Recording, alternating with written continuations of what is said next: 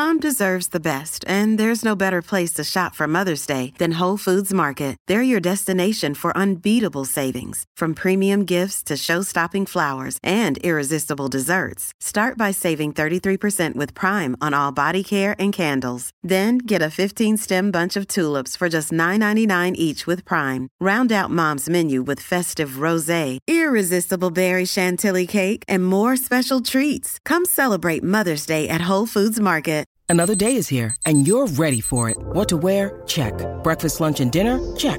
Planning for what's next and how to save for it? That's where Bank of America can help. For your financial to-dos, Bank of America has experts ready to help get you closer to your goals. Get started at one of our local financial centers or 24-7 in our mobile banking app. Find a location near you at bankofamerica.com slash talk to us. What would you like the power to do? Mobile banking requires downloading the app and is only available for select devices. Message and data rates may apply. Bank of America and a member FDIC. It's been estimated that people who typically don't get enough restorative sleep will consume close to 300 extra kilocalories each day. That adds up in just 10 days to a pound of body fat. You know, play that out over a couple months and you see what happens. Then that body fat further increases inflammation and further compromises our decision making ability. Hey, everybody, welcome to another episode of Health Theory. I am here with Dr. David Perlmutter, who's making his second appearance on the show. Dr. Perlmutter, welcome. Delighted to be back. I, I miss being uh, sitting next to you. That was a lot of fun. It was a great day, but it's just uh, also very delightful to be connected this way as well. Yeah, I agree. I do wish we were sitting together, but uh, it's been so much fun reading the book and as I was saying before we started rolling, the book Brainwash is terrifyingly prophetic. Uh, you talk about disconnection and the impacts on the brain. We'll be talking a lot about the brain today, how we can, you know, really get it ready uh, to work optimally, which is a big thing for you. But it's just freaky that you wrote that before we went into sort of the ultimate of isolations. Um, and I want to start with something that you wrote in the book a very early question that you pose, which you, I think, said in the book is, is pretty much the backbone. And that's why is health and happiness so elusive?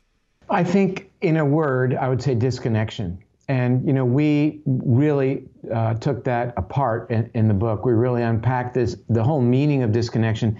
You know, it's funny because as I recall, uh, that's how we left our conversation last time, isn't it? We were talking about this whole notion of disconnection from our genome, from our microbiome, and now we see that people are disconnected from each other. And we also see an incredible degree of polarization, which uh, I think no, none of us was ready to really uh, experience. I mean, the degree of polarization that has happened as a consequence of this stress upon the system pulled two sides apart and we've defined two types of two populations of individuals who believe, some believe A and some believe B. And we are losing a type of empathy called uh, cognitive empathy, which gives one person, let's say me, the ability to think of Tom Bilyeu's perspective or to embrace your perspective, try it on and see how it feels, even though I don't agree with you. We don't have that anymore. It's my way or the highway. I dig my heels in anyone who doesn't agree with me, we're going to, you know, rally against. And again, I'm not taking a particular side. I mean, it may be that the world is flat, and I'm willing to listen to a discussion about what is your narrative, but we don't see that anymore. You know, we we talk about people going to uh, Congress and saying they're going to reach across the aisle. That's what we want. We want to just reach across the aisle. They, you may not uh, agree with what happens on the other side of the aisle, I would submit we've got to get rid of the damn aisle. We have to just, why don't you give people seats according to where they land in the alphabet and let them sit next to people that they don't agree with, let them talk it out.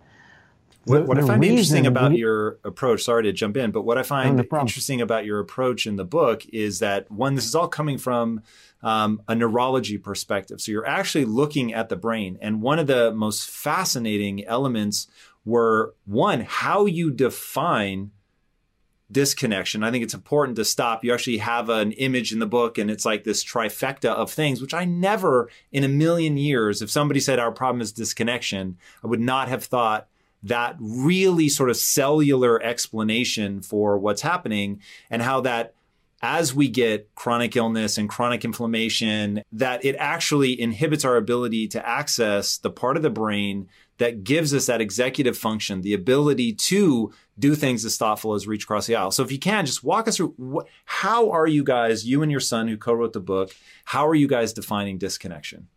And good on you, uh, because you got it. Uh, obviously, you got it. We identified the brain mechanics, the substrate, if you will, uh, for disconnection syndrome. That you know, it began with our discussion in this very room, I might add, with uh, of how we make decisions. Do we make uh, our decisions impulsively, or do we think them through? Are we reflexive or are we reflective? And we realize that there are two important areas of the brain, many areas involved, but two important areas: the amygdala, which is a kind of a primitive fight or flight sudden response area uh, that really serves only me, isn't involved in empathy, isn't involved in how my actions affect other people, what the future outcome may be of my actions. And then another area that is sort of our gift as humans, and that is the prefrontal cortex. Other animals, other mammals have a prefrontal cortex, but it's a third of the cortex of the human brain, which is an awful lot. And that allows us to take a deep breath to look at data, to think of how our choices affect ourselves in the future, how they affect other people, how we can be empathetic towards others, compassionate, and have this thing we just mentioned, cognitive empathy, to take another person's viewpoint. The important part of the disconnection is that this prefrontal cortex, let's call it the adult in the room, exercises what we call top down control over the amygdala. And that begins to develop around age five years or so. Teenagers still don't have a fully developed connection, so they're still a little bit disconnected why they make decisions that aren't necessarily always good ones. But we all retain some sort of impulsivity, if you will, directed by this primitive reptilian brain, the amygdala.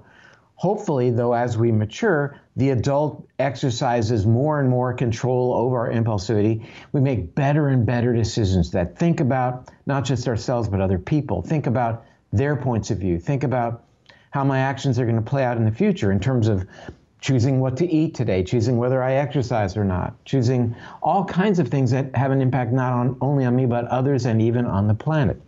We therefore fundamentally rely upon the connection of the prefrontal cortex behind the forehead to the amygdala in between your ears uh, to keep it in check, to keep that, you know, capricious, uh, impulsive child in check. And that's the top-down connection that we need to cultivate. Now, what threatens that connection and leads to disconnection syndrome, leads to us being impulsive, I want it now, I don't care about you, it's my way or the highway, are many factors, uh, not the least of which uh, is a very important mechanism called inflammation. You and I have talked about inflammation before in the context of brain disease, in the context of things like coronary artery disease, diabetes, cancer, obesity, Alzheimer's. The very same inflammation threatens that connection. It's also threatened by we, what we are bombarded with when we're having our online experience. It's threatened by stress. It's threatened by the evening news. So many factors threaten to basically lock us into impulsivity. And what's so worrisome is acting impulsively strengthens our connection to the impulsive center of the brain and further disconnects us because so of a, neurons that fire together wire together or something you bet. else? Hebbian philosophy. Uh, Dr. Dr. Hebb, Canadian researcher, talked about that. And, you know, the more you do something, the more you do something. The Dalai Lama said that the brain we develop reflects the life we lead. And he also said, interestingly, that if you want to uh, experience uh, happiness, practice compassion. If you want others to experience happiness, practice compassion. So, what you said is so true that doing things, choosing to do things, to act in a more compassionate, empathetic, forward thinking way, does what? It strengthens our connection to that gift, this prefrontal cortex, and allows us to act in mature, thoughtful ways. you give a really cool example uh, in the book of what happens when that connection is um, abruptly severed as a way of really explaining what's going on. And it's something I've talked about on the show many times. I don't think you and I discussed it, but uh, Phineas Gage.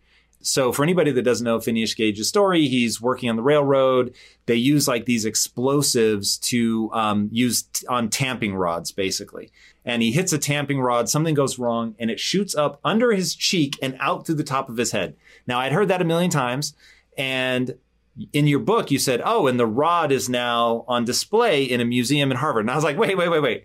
I need to look this thing up. I had no idea that you could see it." And there's photos of Phineas Gage, who, by the way, never lost consciousness. And he goes from everybody was like, hey, this guy was really nice. And if he had plans, he followed through. He wasn't impulsive. And then after it, all of a sudden now he's impulsive. He can't hold down a job.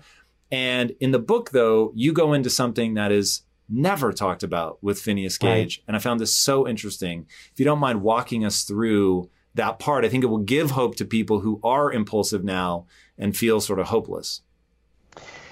Good point. And, you know, so this is an interesting story that I think a lot of people have quoted of Phineas Gage back in 1858, who, you know, how he survived this is, is breathtaking. And not just the bar, but his skull is on display at Harvard to this day. And he became suddenly impulsive, irreverent, and nasty, couldn't be around other people. And uh, you know the the um, wonderful part of the story that I thought we really needed to uh, bring to people's attention is the fact that years later, he turned out to be an, a nice person again. And what does that mean? It means that we have this ability to rewire our brains. We have the ability to, yes, grow new neurons, but also through ne- what is called neuroplasticity, we can make new connections and reroute defective wiring.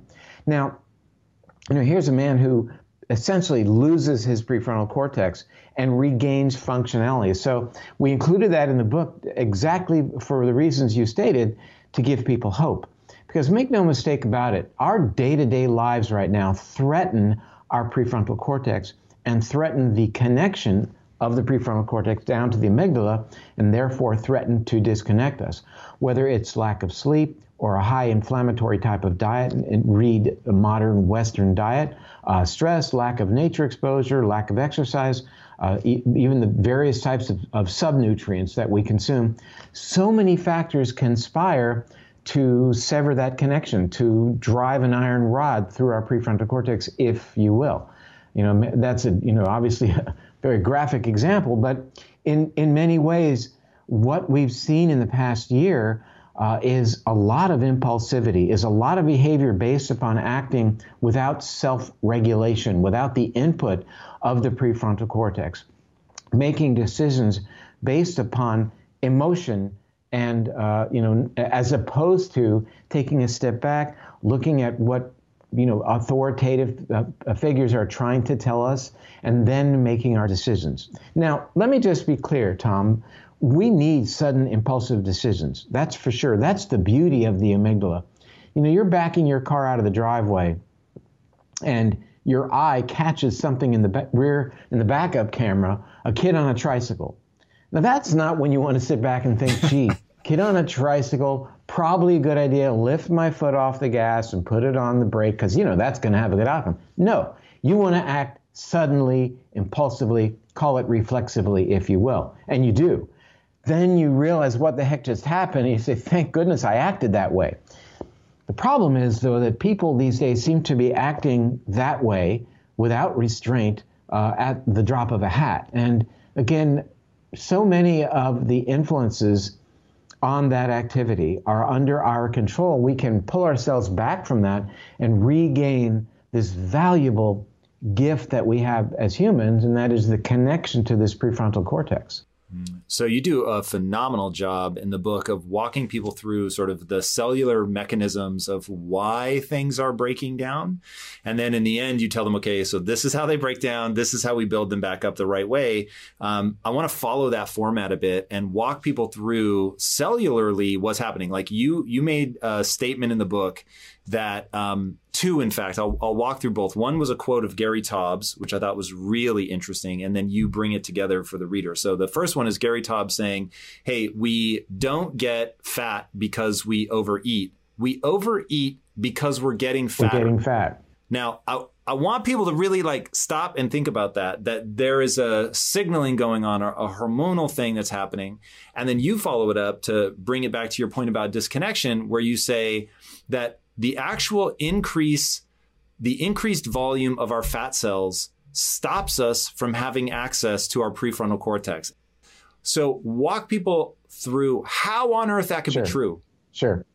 Let's first talk about Gary Taubes' statement that people uh, aren't getting fat because they overeat. They're overeating a decision because they're getting fat. Body fat is pro inflammatory. Inflammatory chemicals threaten the connection, the top down control, the decision making apparatus that we have from the prefrontal cortex to the amygdala, such that we make more impulsive food decisions and we cannot easily self regulate. So that's the reason he made that statement, why we included because the fatter people get, the less able they are to rein in their uh, appetites and to make good uh, choices as it relates to the foods that they, that they eat. That creates, uh, please forgive the pun, a feed forward cycle whereby eating the wrong foods tends to beget further eating of the wrong foods. Let me give you another example and we've all been through this. I mean, certainly uh, anybody who's done a residency program and has been up all night, you realize that the very next day you eat whatever you can find. Uh, and they're not good nutritional choices. By and large, people who don't get a restorative night's sleep have as much as a 60% higher activation of their amygdala. So the amygdala takes charge. So that takes charge in terms of the foods we eat, in terms of everything we do that very next day. We've all missed a night's sleep, and you realize how cranky you are, but you make bad decisions. So those decisions extend to our food choices and what happens. We eat high uh, sugar foods, uh, foods that we know are not good for us, but we just can't control ourselves because the amygdala has taken control. There's a five year old making our nutritional decisions for us. It's been estimated that people who typically don't get enough restorative sleep will consume close to 300 extra kilocalories each day. That adds up in just 10 days to a pound of body fat. You know, play that out over a couple months and you see what happens. Then that body fat further increases inflammation and further compromises our decision making ability. I remember when I'd be up all night uh, during residency, we would, you know, we'd be in the operating room all night long with who knows what. I mean, gunshot wounds to the brain, you name it. And the following morning, the only place I could get what I, I, felt I wanted was I would go to the pediatrics floor and I would open the refrigerator and get baby food. Now, in those days, baby food was loaded with fructose, uh, sucrose, and high fructose corn syrup because they felt that uh, that would get babies to really like it and moms would be happy because kids would be eating the baby food. The banana one, especially, was so good.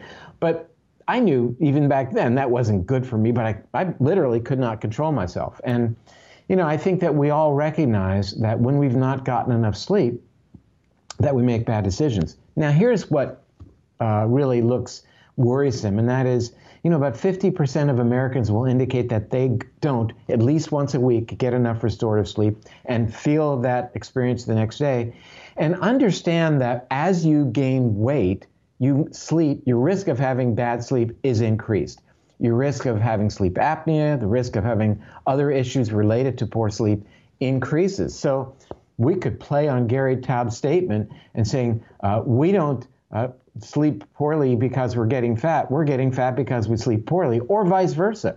Think about it. The more you don't sleep well, the fatter you'll get. The worse you will sleep well, and the worse will be your food uh, choices, decision making, but it's not just related to those lifestyle issues. It's really decision making across the board that that uh, this impacts. Whew. In the book, you guys call your shot pretty early and say, you know, when we first started researching this book, we never would have guessed where it was going to take us. And we realized pretty early on that we'd stumbled onto something that was really, really big. And reading the book, it is it's what you just walk people through. It's a pretty terrifying, positive, self reinforcing loop where one right. bad decision begets another, begets another, begets another. And you talk about um, big food, big ag. And so when I think about what was the the you know that first push that gets this sort of negative cycle going and I mean, you lay it out, man. Like the number one thing that people say that they eat for breakfast is cold cereal. That's already terrifying. Uh, and so things that people think that they're eating that are healthy end up being wildly problematic. Now, is this a function of inflammation? Like if we were going to yes. lay something, Okay, so now let me push that even further. Do you know the mechanism that's happening? Like, why does inflammation stop the, the effective communication between the amygdala and the prefrontal cortex? It's a, it's a very good question, and it's not been fully teased out. Has it been validated? You bet. It's been aggressively validated, and there are you know plenty of hypotheses. We know that by and large, connectivity in the brain beyond this circuitry, uh, but the connectivity that allows us, for example, to recruit previous memories, to recruit other engrams in our past, uh, to uh, help us make decisions today, uh, are compromised by the process of inflammation. So, in a global sense, inflammation compromises brain function. Now, this uh, pathway is exceedingly active, or at least it should be. So, it is extremely threatened by a, inflammation, B, lack of adequate amounts of fuel, adequate uh, ability to utilize glucose, for example. Uh, but specifically, you know, the relationship through inflammation, I think, is still being teased apart. Inflammation has other uh, effects uh, in terms of the brain and, and, certainly in terms of our behavior. Inflammation threatens our ability to manufacture uh, a neurotransmitter called serotonin. I hate to call it the happy uh, neurotransmitter, but we know that there's evidence that suggests that serotonin activation in certain pathways does tend to be related to things like depression. And it's the reason we have SSRIs, which are only minimally effective, but how incredible it is that the the use of SSRIs has increased 400% uh, since the late 1990s. I'm just going to say correlates with some incredible dietary changes that have happened, uh, you know, in, in Western cultures. But that said, inflammation, getting back to our topic, changes a biochemical pathway by which tryptophan is made into serotonin. And this is called I don't mean to be too technical, but it's called the kynurenic acid pathway. I'll tell you why that's important. So, in the presence of inflammation, tryptophan can go one way, make serotonin, or it can go another way to make kynurenic acid. If there's a lot of inflammation, it's taken away from making serotonin less serotonin now and goes into measuring kynurenic acid. So you have a buildup of kynurenic acid, which threatens nerve transmission, and that may also be a player in the connection you asked about between the prefrontal cortex and the amygdala. You can measure kynurenic acid. There are laboratory me- uh, laboratories that your doctor can do a blood kynurenic acid uh, on you right now. I mean, it's nothing really exotic, and it's an implication of a lot of inflammation in your body and that your ability to produce serotonin is compromised. Now, that relates to so many factors that deal with uh, inflammation in your body, like diet, like the microbiome, like stress, and lack of sleep. Lack of sleep powerfully augments inflammation. And it's again the reason that it's related to so many issues like diabetes and obesity and cancer risk and Alzheimer's risk. It's through this amplification of inflammation. Yeah, man, this is one of those where when I see the way that people um, lead their lives and they're making choices, and and it is true that back in the day I would have been like, "Yo, you need to get your willpower in check. You need to really be thinking about this stuff." And I won't say that I I think people should abdicate their responsibilities, but understanding how these cascades begin and that once they begin, you're getting hit from so many different angles in terms of taking optimal cognition and reducing it so dramatically that it becomes not impossible, but wow, you're digging a hole from which it becomes increasingly more and more difficult to get out of. Um, so I'm going to list what I think I remember from the book as being sort of the big players of inflammation and breaking this bond. Let me know if I miss anything. Um, so lack of sleep is huge. I feel like a different person. I feel like I actually have a different personality when and I you do. poor sleep. It is surreal. arguments in my brain where I'm like, you know, hey, you should just have like, look, you know that a little bit of sugar right now would make you feel better, give you a little bit of energy. So go ahead and just grab a quick, you know, bit of chocolate or whatever. During the like, if I'm well rested, that argument does not hold any sway. I'm like, get out of here. Like, I have a goal. I know what I'm eating today, and that's that. But suddenly, that argument makes all the sense in the world when I haven't gotten sleep. Can I can I stop you right there, Tom? Please. Hey, it's Ryan Reynolds, and I'm here with Keith, co-star of my upcoming film. If only in theaters May 17th. Do you want to tell people the big news? All right, I'll do it. Sign up now and you'll get unlimited for $15 a month in six months of Paramount Plus Essential Plan on us. Mintmobile.com slash switch. Upfront payment of $45 equivalent to $15 per month. Unlimited over 40 gigabytes per month. Face lower speeds. Videos at 480p. Active Mint customers by 531.24 get six months of Paramount Plus Essential Plan. Auto renews after six months. Offer ends May 31st, 2024. Separate Paramount Plus registration required. Terms and conditions apply if rated PG. Because what you just said could be the one take home message for our entire time together today. You can just understand that your decision making is uh, threatened or, or in, enhanced by whether or not you get a good night's sleep. You know, go out and buy a wearable, get an Oura ring, whatever, but figure it out. Fix your room, get off the computer. Uh, don't drink coffee after two o'clock, whatever it may be if you could just take home that one message that you just wonderfully articulated, that would be the home run. No question. Um, walk me through. So we've got the inflammation, we've got lack of sleep, we've got poor decision making exacerbated, we've got our bad diet and the inflammation is making us make worse decisions. We get in this, you know, very bad, a, a negative positive feedback loop of the worse we eat, the worse we want to eat. Um, when we're locked in that vault of death, how do we begin to unwind it? What does that process look like? So that's it's a great question because we offer a lot of on ramps to better decision making, and you know the the book had its genesis in this room when Austin and I were, were just talking about what is the most frustrating part about being a uh, physician, and we realized that you know it's kind of a three step process to get to have patients do what you want them to do. Number one, we have to learn the information as best we can. You go to medical school, you read the journals, you attend the conferences, number one. Number two, we have to purvey that knowledge. We have to be uh, good purveyors, good communicators, give that knowledge, impart that knowledge to the patient. And number three, that patient acts upon the information. We realized that nobody was talking about step three, that when the patient comes back to the clinic a month later and has gained weight, blood sugar is higher, it's whatever, uh, that what do we do? We write in the chart that that patient is non-compliant. That's a kind of an awful thing to hang on somebody. It's basically pointing a finger saying, you know, you just can't carry it out. I, I did my part, hit the ball over the net, and you dropped the ball.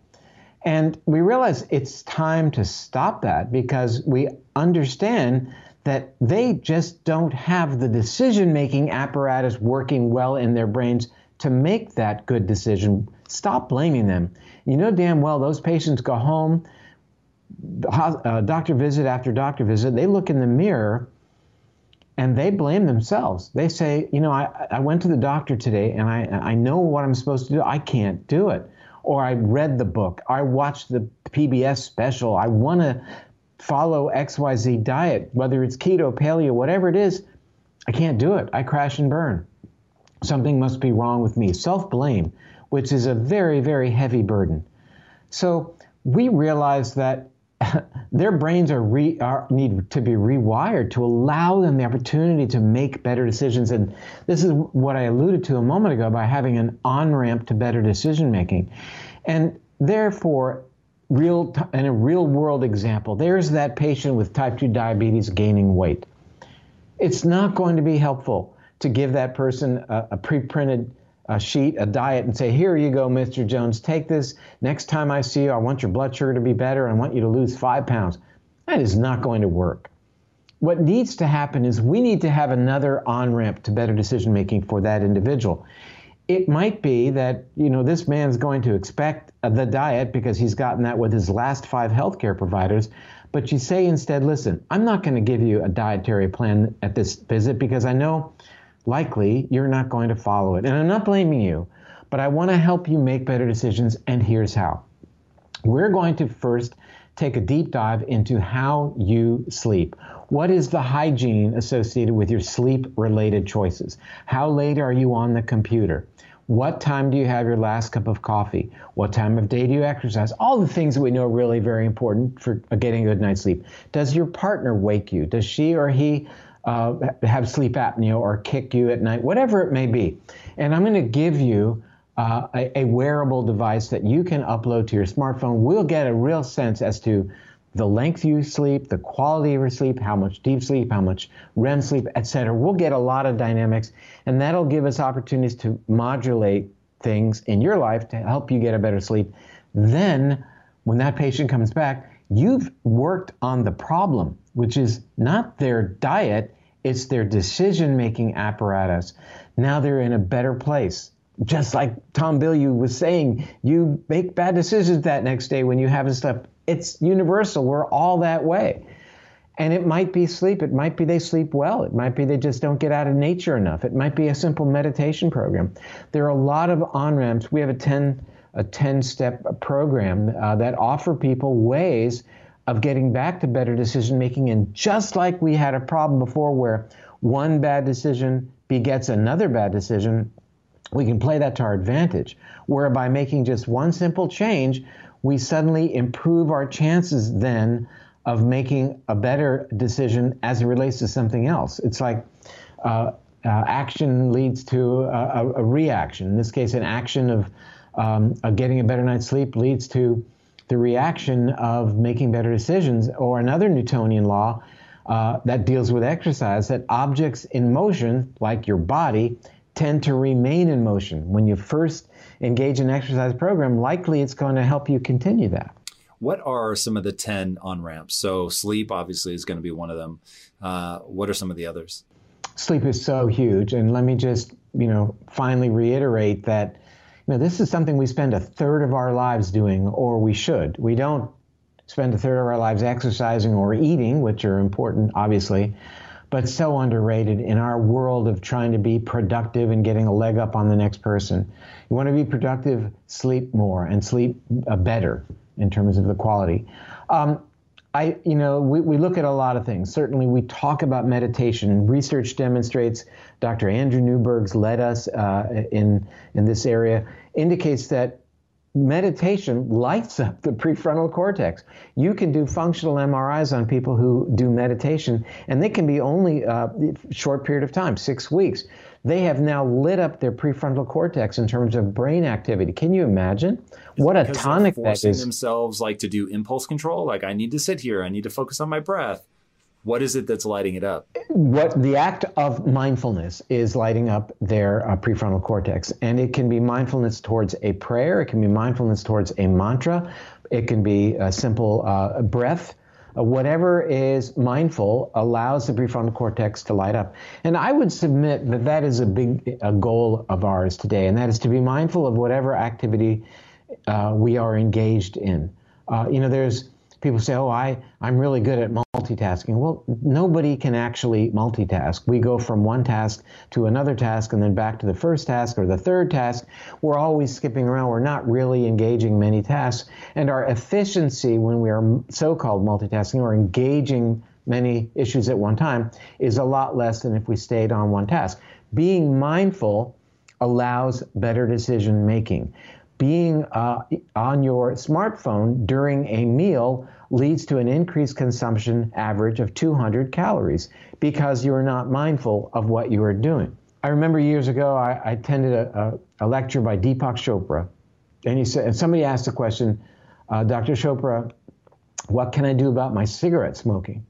And he said to this person, the next time you want to smoke a cigarette, and you should, stop what you're doing, go outside, sit down, and think about cigarette smoking while you're smoking.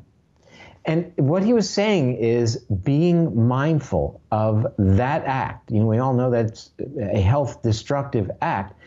But I would submit that the reason he said that is because that individual is now not going to mindlessly smoke on the phone or during a meal or doing the, while driving. And that will be an improvement for that individual. Likely he or she will smoke less and finally make that connection to the negativity of what that cigarette smoking is doing to his or her body.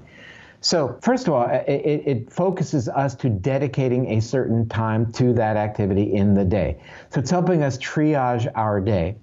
And of course, the amplification of the prefrontal cortex activity. Meditation reduces inflammation. That's our goal. Meditation reduces cortisol. Why do we want to reduce cortisol, the stress hormone? Because cortisol, among other attributes, disrupts our gut bacteria and leads to increased gut leakiness or permeability, another mechanism that leads to inflammation. It's why we see higher levels of inflammation in people who take uh, certain medications like nonsteroid anti inflammatories, which are designed to reduce inflammation. Ultimately, you're working against yourself. Uh, acid blocking drugs and certainly antibiotics. Uh, certainly, diet plays upon the microbiome to increase inflammation as well we call upon um, readers to keep a gratitude journal. Who knew? To take a little bit of time and to write down what you're grateful for. You know, the moment you do that, it's transcendent because you've focused from all the things that you think you have to do to what has already happened and what it has done for you, what you are grateful for that powerfully, like meditation, connects you to the prefrontal cortex. Yeah, that one trips me out. The fact that merely by thinking about something specific, you can change your neurochemistry in such a way that it that it has an effect on your whole body physiology. Like that that's one of those like sleep is so underused as a, you know, quote unquote treatment, uh, but incredibly powerful. I, I have to say, as we're having this conversation, it's it's like I've never thought about this before because it, you know, it's what we wrote about, obviously. But every time I, I um, uh, elucidate this, it's just so powerful that we have that degree of control. That simply thinking about something does rewire your brain. You know, it's the reason that professional athletes, some, rehearse you know, what they're going to do on the tennis court or, whatever their sport needs to be before they go out there. They go through the whole thing. You change your brain by thinking about playing the piano. Uh, yeah, you do when you play the piano and learn a piece, but simply thinking about that piece will actually restructure your brain. It's like, as I mentioned, the Dalai Lama said that the brain we build reflects the life we live, the choices that we make, being uh, kind and considerate and empathetic towards others takes us closer to the prefrontal cortex and away from the self centered, narcissistic, impulsive uh, areas of the brain like the amygdala.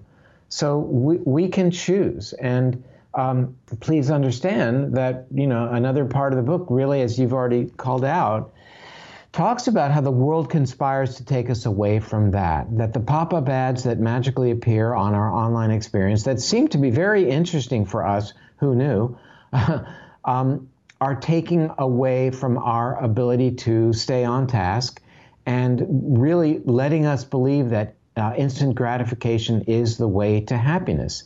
And it isn't. I mean, it is exactly wiring us into the amygdala and it's keeping us from really achieving what I call enlightenment. And to me, if you were to ask, enlightenment is being as connected to that gift, the prefrontal cortex, as we possibly can. Because it's then that we can conceptualize the future and make decisions to pave way for a better future.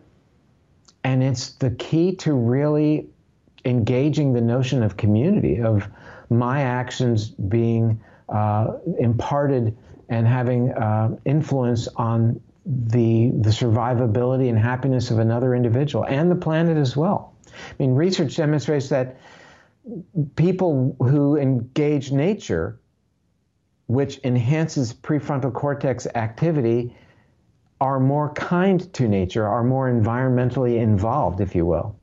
One thing that I found interesting about the research that you touch on in the book around nature is that you can show somebody 10 seconds of an image of nature and they're less impulsive in their decision making. I was like, what? How's that possible? That's as so that's an who... interesting uh, study, and there are a lot of them. It looks at a, a technique called delayed discounting, which is really uh, used in psychological testing as a measurement of impulsivity. So, are you able to basically do the adult thing, delay gratification or not. And what they did in that study was really quite interesting. They ask people, do you want a, a dollar now or a hundred dollars if you wait? At the beginning of the test, everybody says, hey, I can wait. The question is, how long are you willing to wait? People were shown either images of the city, images of nature, or then just geometric images that were thought to be, at the beginning of the test, the control. But interestingly, the geometric images and the city images had the same outcome in comparison to showing people just a picture of a natural environment. Those people who saw that picture were able to say, I'll wait, I think it was up to, you know, 10 years to get $10 as opposed to $1. Whereas the other people that were shown the city or the geometric shapes, you know, their their time in, until they said, nah, just give me uh, give me the dollar and I'm out of here. They couldn't wait. They were impulsive. Uh, that time was a lot shorter. So that's kind of a delayed discounting is kind of a standard test for impulsivity. A new study came out in December 2020 that actually looked at the relationship between functional MRI imaging of the connection, looking at this connection between prefrontal cortex and amygdala, and then measurements of impulsivity, and found exactly what it is that we described. So they validated the notion that when you lose the uh, connectivity or it's at a lower level, you have more traits of impulsivity. And that relates to things like drug addiction, for example, ADHD, other issues. Now, putting this in uh, a modern context, one of the things you talk about, if I remember right from the, I think you call it the 10 day uh, brainwash reset, um, is technology and people's um, abusive wasn't your word my word uh, abusive relationship with technology. Um, i think in fact this was what made you bring up the suicide statistics that the people who are addicted to um, social media internet uh, i forget the exact wording but they have a significantly increased risk of suicide. Am i remembering that correctly? You are. And uh, you know, uh, addiction is defined as uh, you know engaged in activity that interferes with your ability to um, be productive, to care for yourself, and interferes with your family relationships, etc. Classic definition, and applies to use of the internet. So it's estimated that six percent of internet users are in fact qualified or characterized as being addicted that's a lot of people. That's you know that's five times the population of England. It's a quarter billion people who satisfy that criteria for addiction, and they have up to a fourfold increased risk for suicide, depending uh, on their age. Younger uh, is higher risk for suicide. So, you know, the average American spends 42% of his or her day in front of one form of screen or another, whether it's a a pad, uh, a computer, phone, television and that has an effect because there's a lot of inputs into your brain that are happening during that experience, A, and B. You know, it's been said that when you're doing one thing, you're not doing something else. You're not exercising, you're not preparing your meals, you're not interacting socially with other people, uh, and all the other things that are an important part of your day. So it becomes a very uh, big uh, issue, especially when we recognize that online our brains are being manipulated by advertisements and advertisers who want us to make decisions for their benefit, not for our benefit, not for our health benefit, uh, et cetera. You know, the notion of of social interaction is interesting because you know that's a social media platforms are, are a huge hack into our primitive desire to be social to you know we evolved as social beings with division of labor and you know having each other's backs. That you know was effective for us and allowed us to survive. It's a survival mechanism that's being hacked into by various social media platforms. Much as our desire to eat sweet food is it um, you know that's ingrained in us a survival mechanism our ancestors gravitated towards sweet foods because it made them make body fat, which allowed them to survive during times of caloric scarcity. We all carry that heredity, that sweet tooth that makes us desire sweet. That's hacked into the you know hacked into our brains by manu- you know 60% of the 2 million foods at the grocery store have added sweetener not because it's you know, cheap or it's uh, you know going to make the food have a shelf life, but because we're going to eat more of it, we're going to buy more of it. So there's a lot of hacking that goes on to some of these primitive, ingrained issues in our in our in our brains that uh, make us behave or make us think we want to behave in certain ways.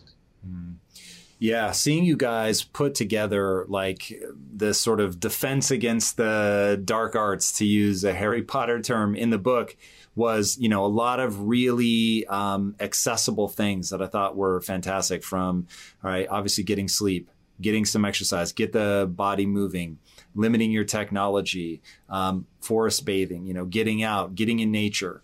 Um, it it is a very comprehensive look at what people need to do. One element, though, I'd like to dive into if you were going to give people broad strokes on diet.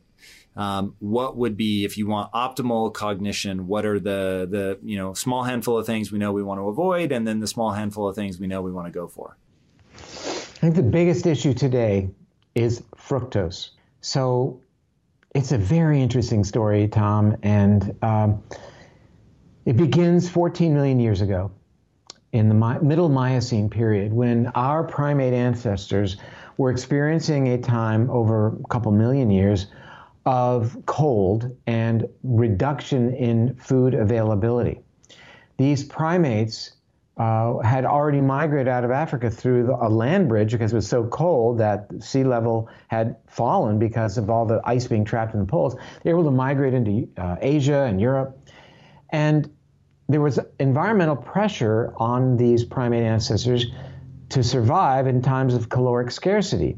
Some of them developed mutations in a gene that made a chemical called uricase. That is an enzyme that breaks down uric acid, such that those primates who lost uricase had higher levels of uric acid in their systems.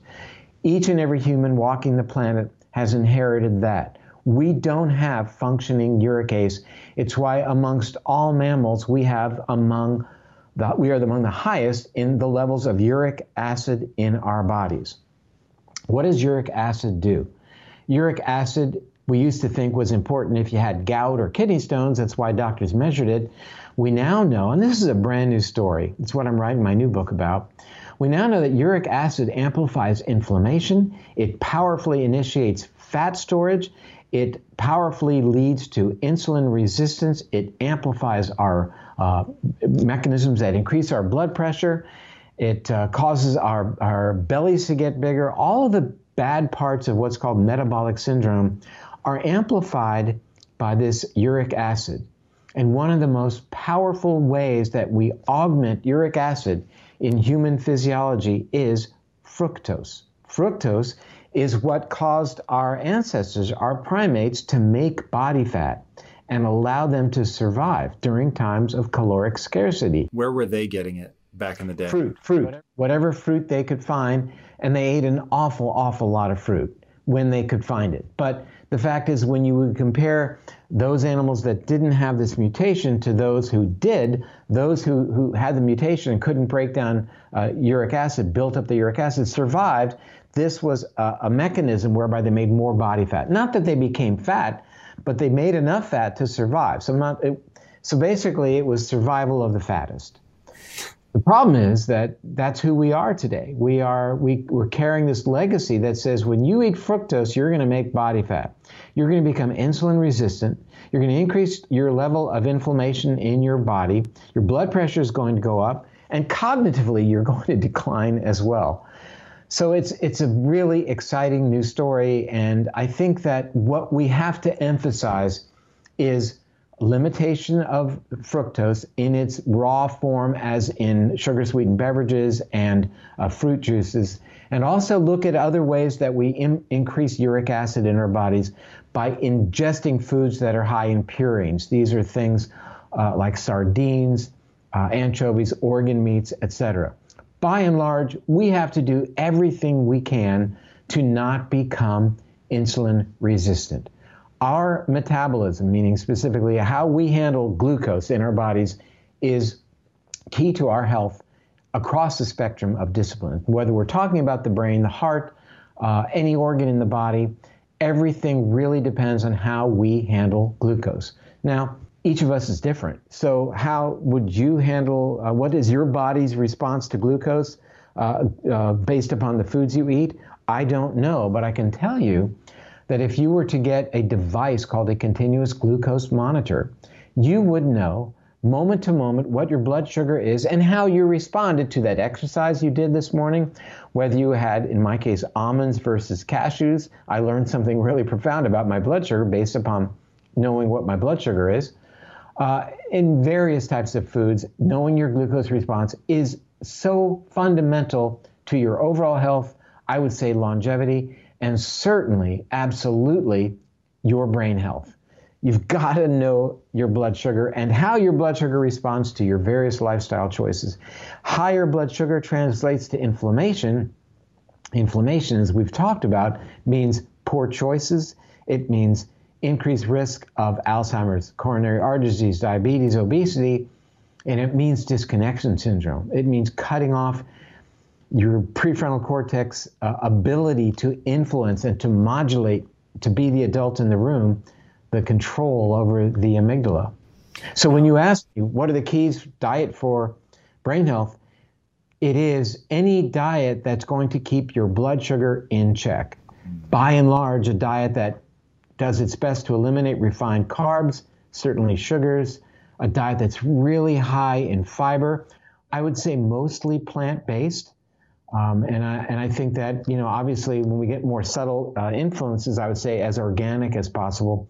Uh, I would avoid things like GMO, not because GMO foods inherently are bad, but because of the fact that by and large, foods are genetically modified this day and age to allow the use of herbicides uh, like glyphosate on them, and then we get traces of this glyphosate, which does what? According to Dr. Stephanie Seneff, it changes our gut bacteria. What does that do? Amplifies inflammation, and we're back to where we started. Ooh. Where can people connect with you, Dr. Perlmutter? Where's the best way to, to follow along as you learn all this stuff? Well, I just joined Clubhouse, so that's kind of a lot of fun. Ah, nice. Yeah, Austin and I do a thing every Friday at four o'clock Eastern about uh, brain health, and boy, we've been talking about everything. So for any Clubhouse members, which uh, I think we'll see a lot more of really soon, um, drperlmutter.com, drperlmutter.com is my website. Uh, the Empowering Neurologist on YouTube is my podcast. Uh, Instagram, I think, is David Perlmutter. Facebook, David Perlmutter MD. But um, that's where you'll find us. The book is Brainwashed. That is everywhere. So Awesome. well, go. I cannot wait for the next round, the next book. Uh, that will be a lot of fun. And guys, speaking of things that are a lot of fun, if you haven't already, be sure to subscribe. And until next time, my friends, be legendary. Take care.